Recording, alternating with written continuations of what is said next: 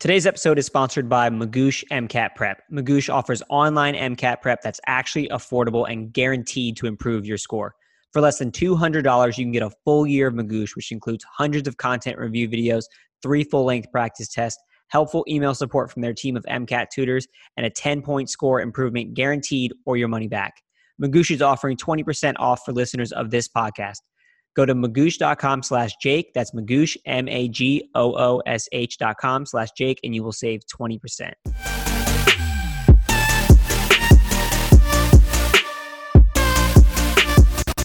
All right, guys, welcome back to Destination Healthcare, the podcast to learn about your favorite healthcare professionals.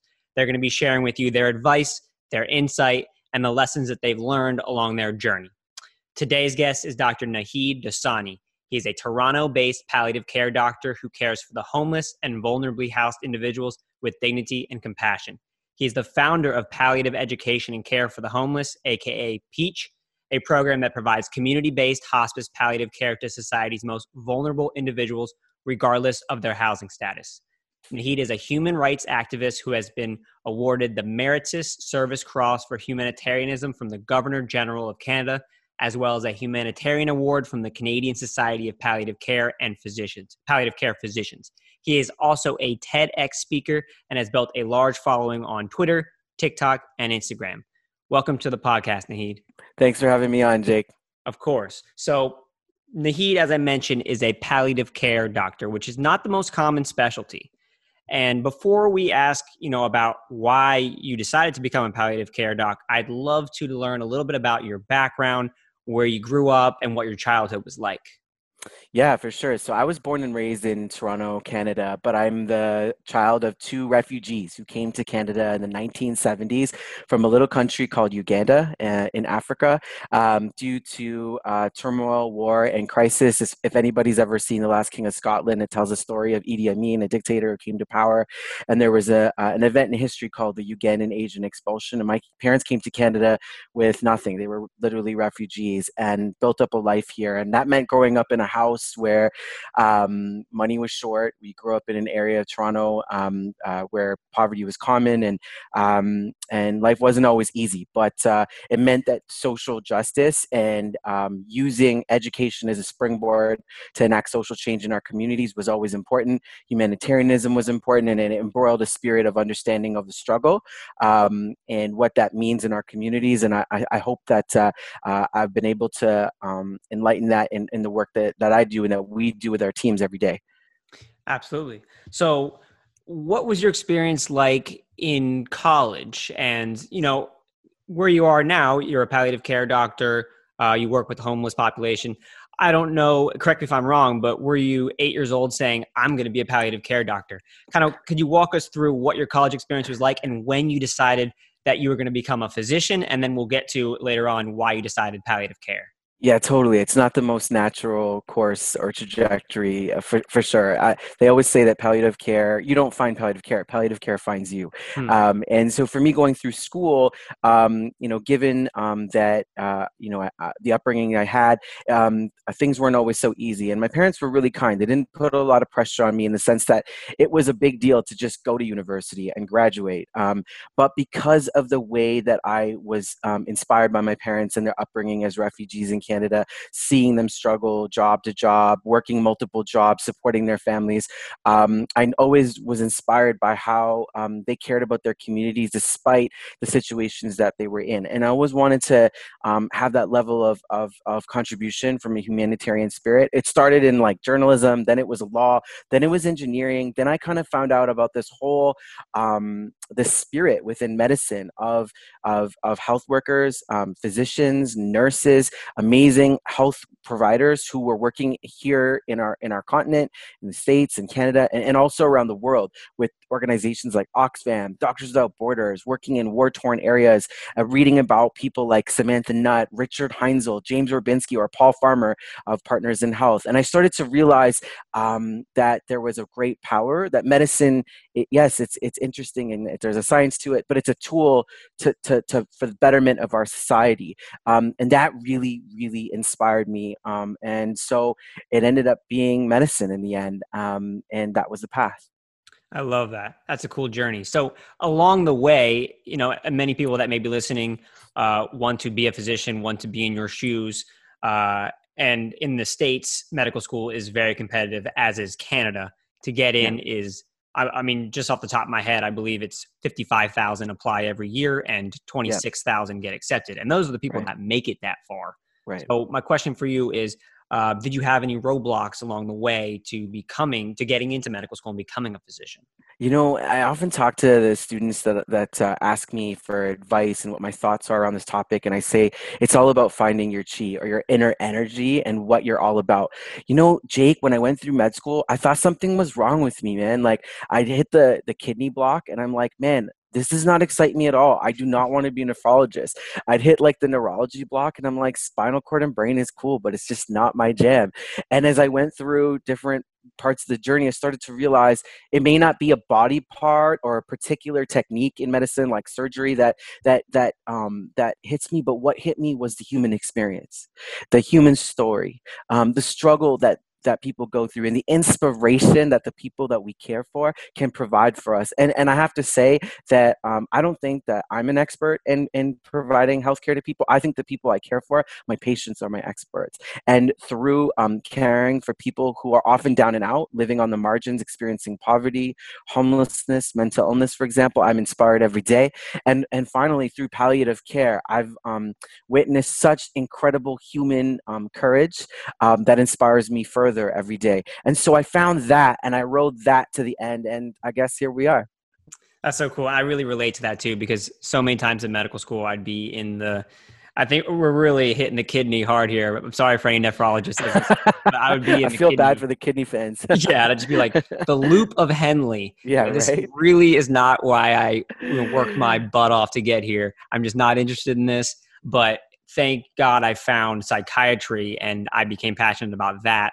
Um, right. I, I totally relate to that. Some, so for, if you're listening to this and you feel maybe you're in medical school or you're pre-med and you are drowning in organic chemistry and physics or uh, something that you may say, do I really like this? Naheed is a perfect example of, you know, he wasn't passionate about the kidney, but he found his passion.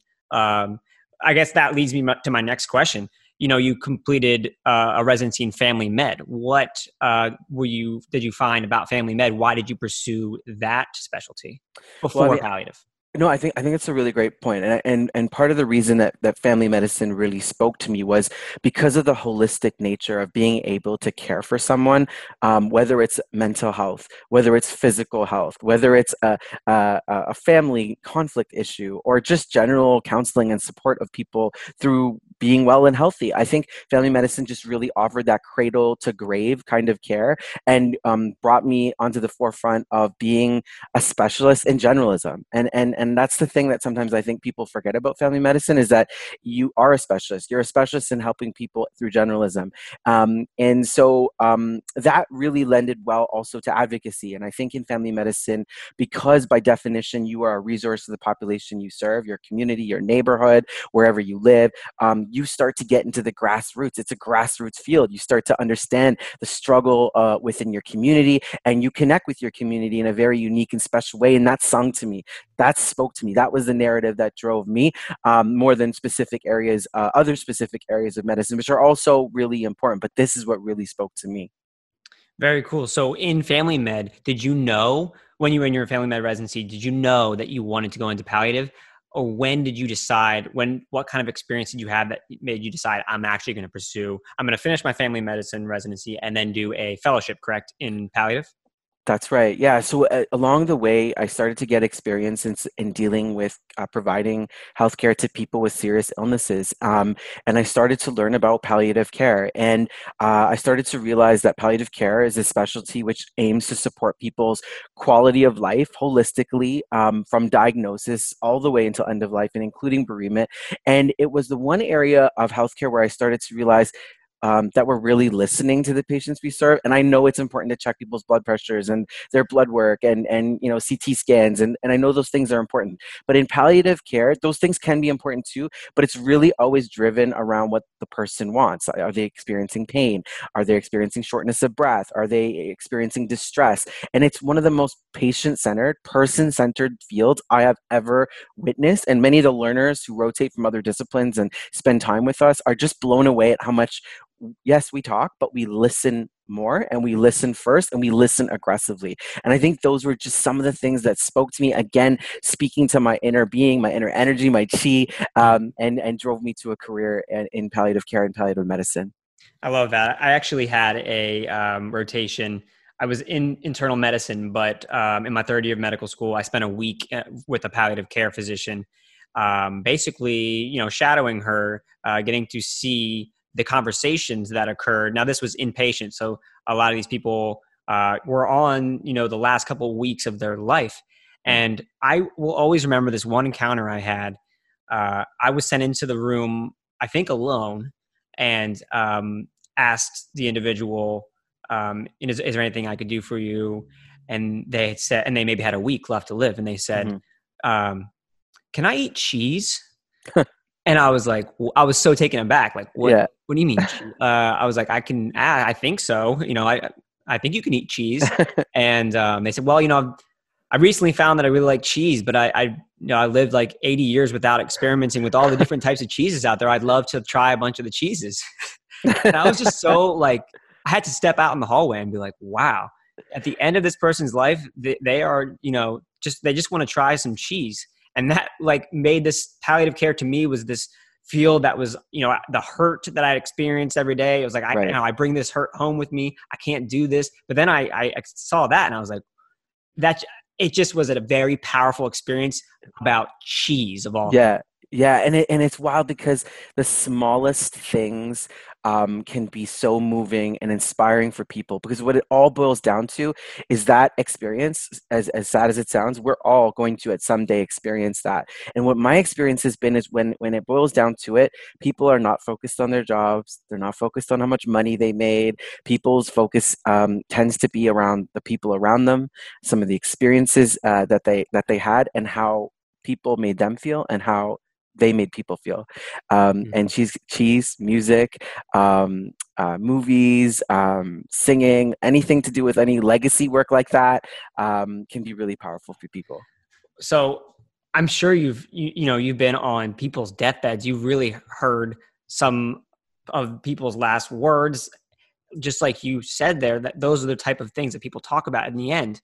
You've you've definitely noticed a theme that it's um, less about money and yeah. career and more about family uh, fun yeah wow yeah. yeah. that's pretty powerful absolutely absolutely and i think i think when it when it boils down to it um status um is not as important to people at the end of life. What mm. people at the end of life tend to talk about is the commu- the community that they were they were in, the community they were part of, um, the connectedness that they feel to the people around them, and um, that's why I find courage and inspiration in the work that I do. It gives meaning not just in the clinical work that I do, but the actual life I live and I derive around it.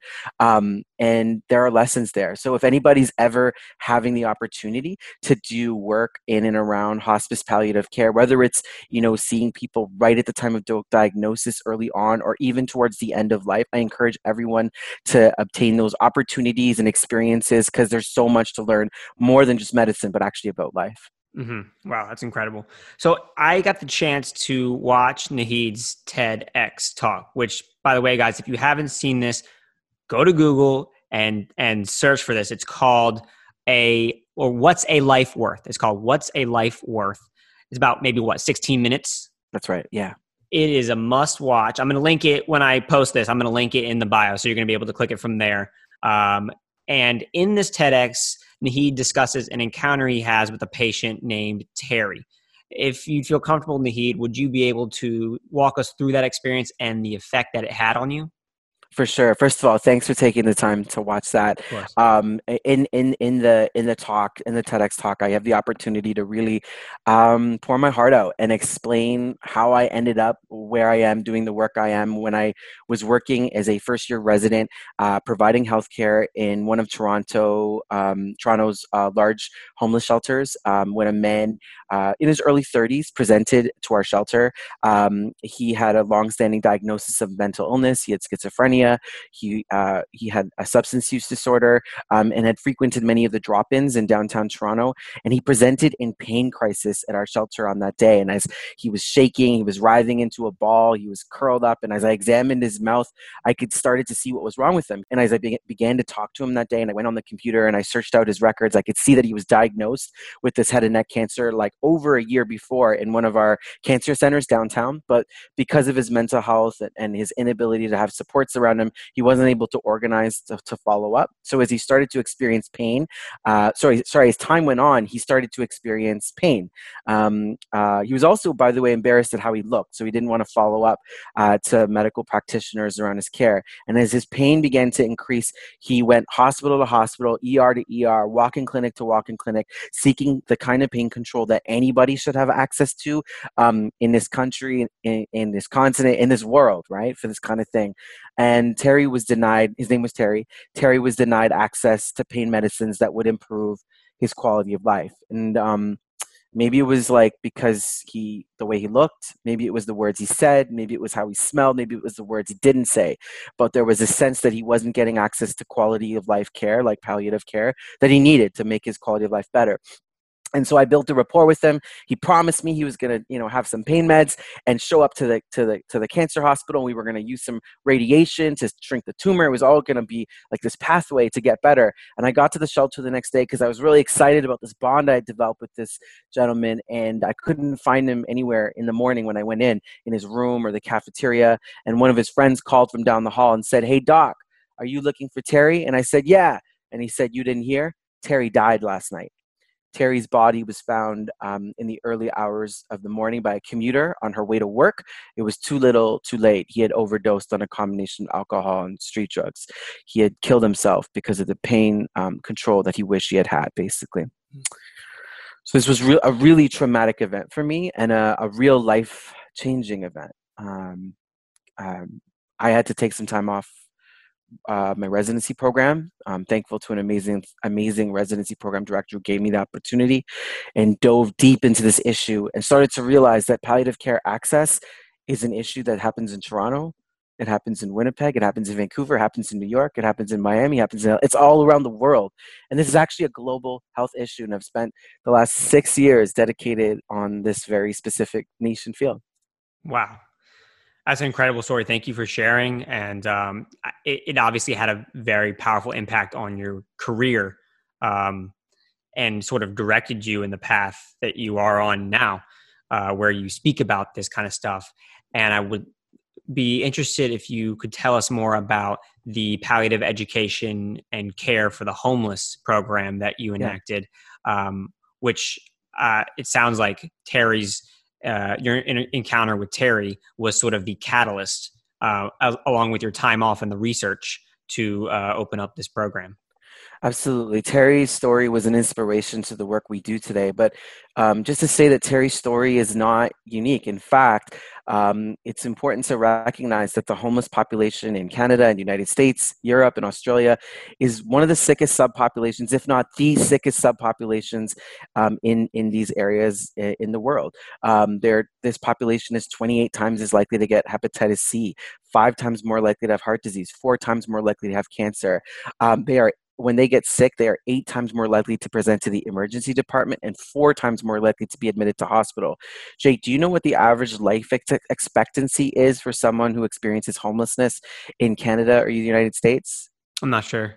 So the average life expectancy for someone who's homeless is 34 to 47 years old. I'm going to say wow. that again 34 to 47 years old. And according to Wikipedia this morning, the average life expectancy for housed people was 77 to 82 years. So wow. literally, homelessness cuts your lifespan by about half. and so you know it's it's not how we often think but many of us in in the healthcare for homeless world and particularly those who work in palliative care are recognizing that homelessness is a terminal diagnosis it's a palliative care diagnosis of the social determinants of health. And that inspired us to start this program in Toronto called the Peach Program, a mobile street and shelter based program that provides palliative care uh, to Toronto's homeless, whether they're on the streets, in shelters, in rooming houses, in boarding houses, so that no person falls through the cracks. It meets people where they're at around mental health, around substance use, around physically actually providing health care to people experiencing homelessness so that people um, get the kind of support they need. And what we're really happy about is that this has kind of started a movement as well. We now have cousin and sister programs in Calgary, Alberta, Victoria, British Columbia, Brampton, Ontario, Seattle, um, Brisbane, Australia, wow. London, England, and the community and the movement is is is um, is pushing along uh, to address this really important issue. That's so cool that this model of care is now being enacted in these different cities.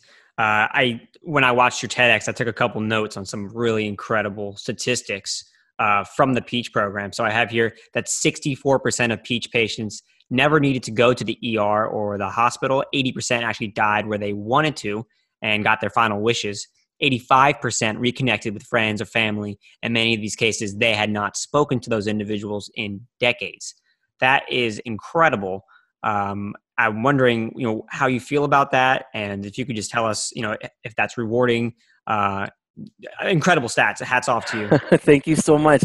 I mean like first of all what those statistics show is that the, that this this intervention this program it works. And whenever you're starting something new you need to have data to derive answers. And there you go like whether it pertains to something around physical and medical care access to hospitals or like that emotional and psychosocial piece um, it's addressing all those domains. So it so it works.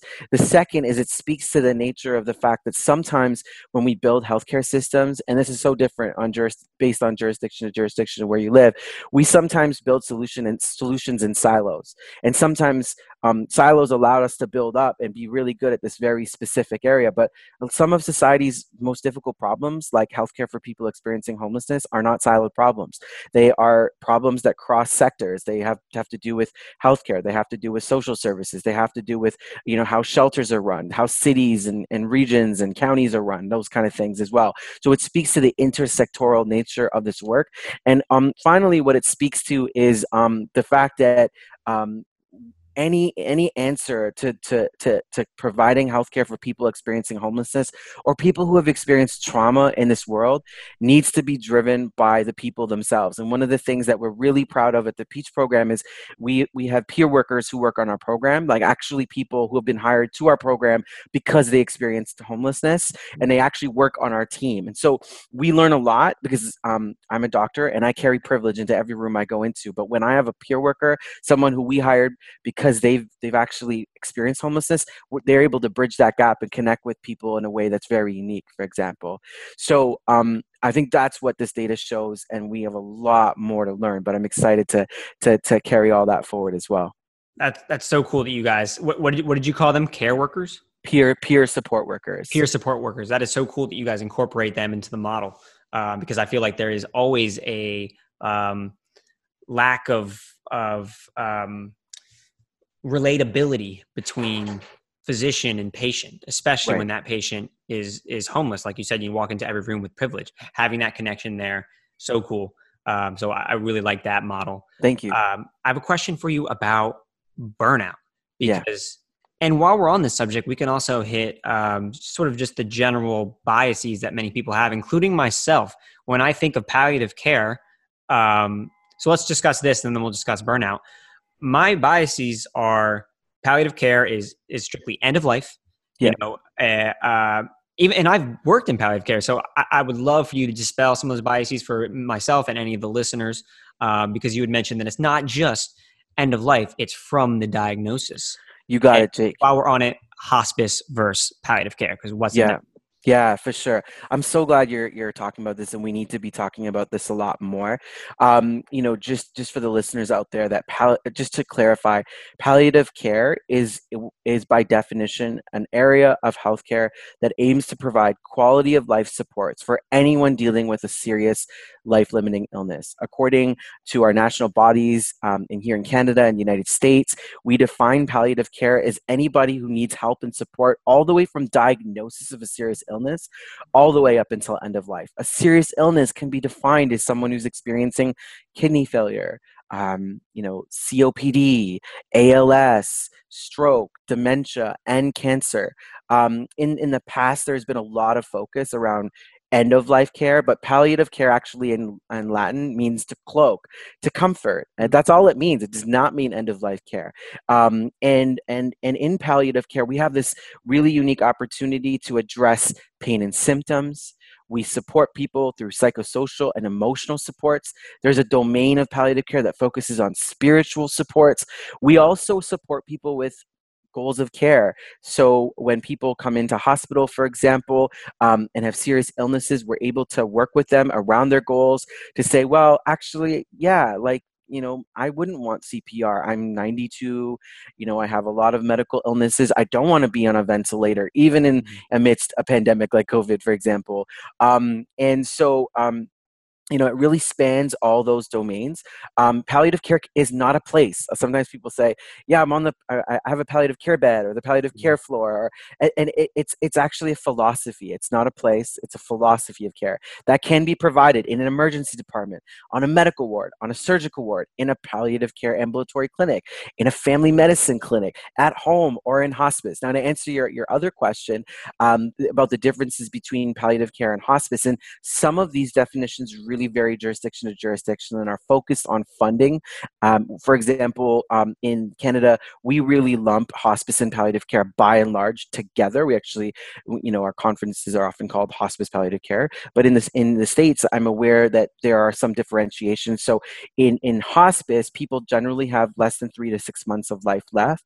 Their goals of care are comfort oriented, so they would not necessarily want um, specific treatments. Like for example, in some places, IV fluids or IV antibiotics, and the goals of care are really derived around a pathway towards end of life around palliative care, someone could actually have a prognosis of years. I've cared for many people for years, for example. Their goals of care may be much more active. They may want IV fluids or IV antibiotics, for example, um, and their prognosis could be could be longer. Um, and so, people can in palliative care, people can still be pursuing treatment. For example, palliative chemotherapy, but be be be um, supported through a palliative approach to care at the same time. We're trying we're trying to change our terminology now to talk about palliative care as palliative approaches to care, which mm. you can actually um, overlay with other approaches to care, like treatment, for example. Um, and so, yeah, that, that in a nutshell kind of summarizes that discussion. Yeah, that makes a lot of sense. Now, obviously, as a palliative care doctor, you have seen many patients pass. Yeah. And we, you know, burnout is front and center right now, um, obviously, amongst the COVID epidemic. And by the way, guys, we're filming this on May 9th, and we are in the midst of uh, the COVID epidemic. So um, burnout is front and center. You are in a field where many of your patients pass. How do you deal with uh, patients passing and coping with burnout? For sure. I mean, I would be uh, remiss to say um, that uh, burnout, loss, um, and grief is not something that's front and center in the field I work in. There are many days when I come home and and it's it's tough and it's frustrating and it's sometimes sad. But I also want to say we have a lot of fun in palliative care. It's not all doom and gloom. We laugh, uh, we we sing, you know, in the midst of crying. And one of the things that we do through the Peach program is when someone dies in one of our homeless shelters, we descend and we actually hold what's called a healing circle and for those who are interested, there's a White Coat Black Art CBC radio piece um, on our healing circles, and you can Google that and you can learn more about that, where we actually get to debrief the death um, and as a team with all the workers, peers, any other residents who might have been involved in the care. And I find that those kind of sessions really help me heal and grow as an individual and as a person. Um, so, um, you know, it's things like that that can really make a huge difference. Um, but yeah, we all need our own processes around self care and, and really managing that trauma and grief. That is so cool that you guys do those those circles. My girlfriend, um, who is couples matching with me into internal medicine, or we were applying for the couples match this upcoming year. She had an internal medicine rotation where the physician, like she she saw a patient pass one of her first days um, in medical in third year of medical school, which um, is very hard for anybody, but especially an incoming medical student. And they actually right. did one of those. I'm not sure what they called it. It may have been called something a little bit different, but it was basically a, a group led meditation about uh, around the patient's bed uh, and she still talks about that experience and how powerful that was. Amazing. I mean, we need more of that in healthcare. There's a lot of unrecognized trauma that is happening among um, medical students, residents, health workers, doctors, nurses, uh, our entire community. We need to be working together more to figure that out. And I, I worry in the pandemic that we haven't done enough of that. Um, so I know we'll be discussing this more and more. Mm-hmm. All right. So a couple more questions for you, and then we're going to end up here. So um, you've obviously found your passion. It's very yeah. clear. Your passion shines through. Mm-hmm. A lot of us, uh, pre meds, medical students, uh, or people interested in other healthcare fields, have not exactly found their passion yet. Right. Uh, they don't know what kind of doctor they want to be, or what kind of nurse, PA, etc. And they don't know what makes them happy and gets them out of bed and gets them as excited as you are about uh, palliative medicine. What advice do you have for people that are in those shoes? I think there's a real tendency sometimes to want to um, uh, to want to follow things that don't speak to your inner spirit and your and your inner soul. And I think sometimes I don't know if it's keeping up with the Joneses or if it's like Grey's Anatomy, what or like what TV tells us is important.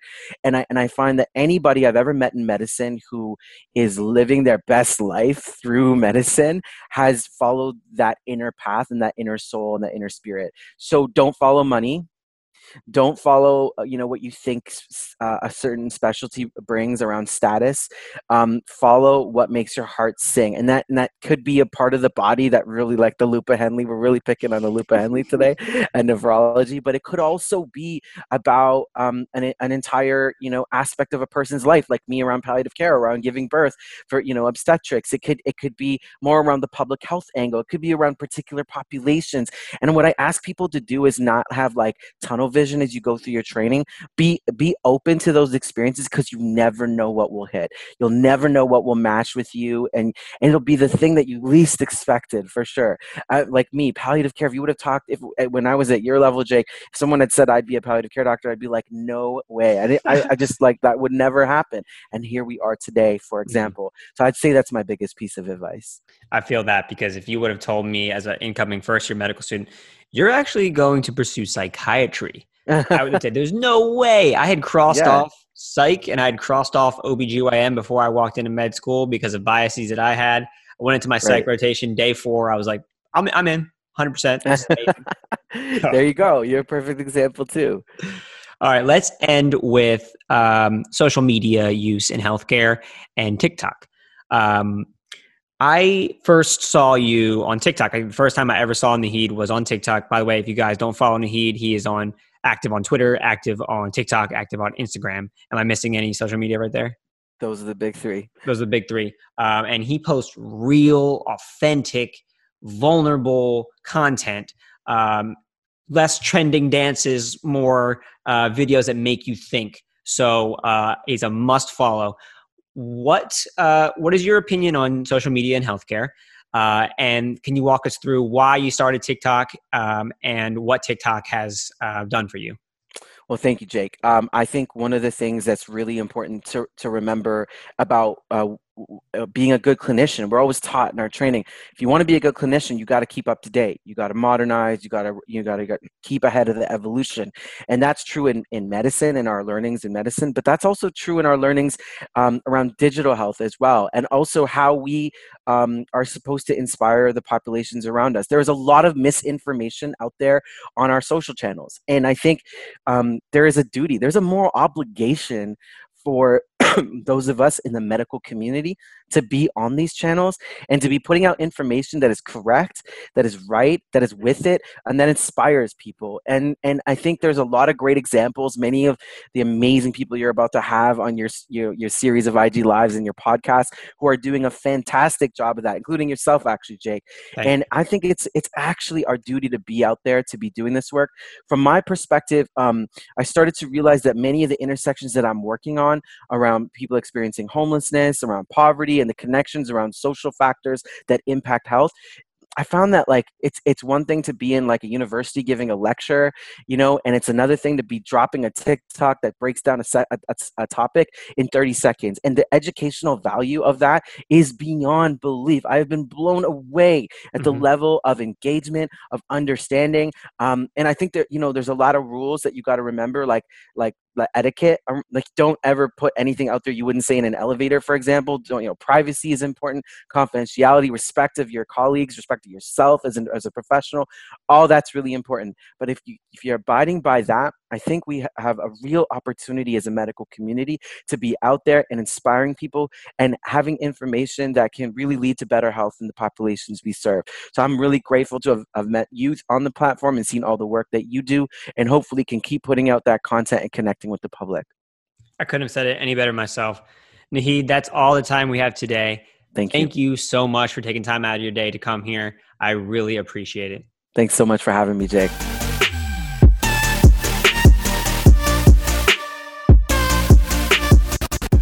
Today's episode is sponsored by Magoosh MCAT Prep. Magoosh offers 20% off for listeners of their podcast. Go to magoosh.com slash Jake. That's Magoosh, M-A-G-O-O-S-H dot com slash Jake, and you will save 20% just by listening.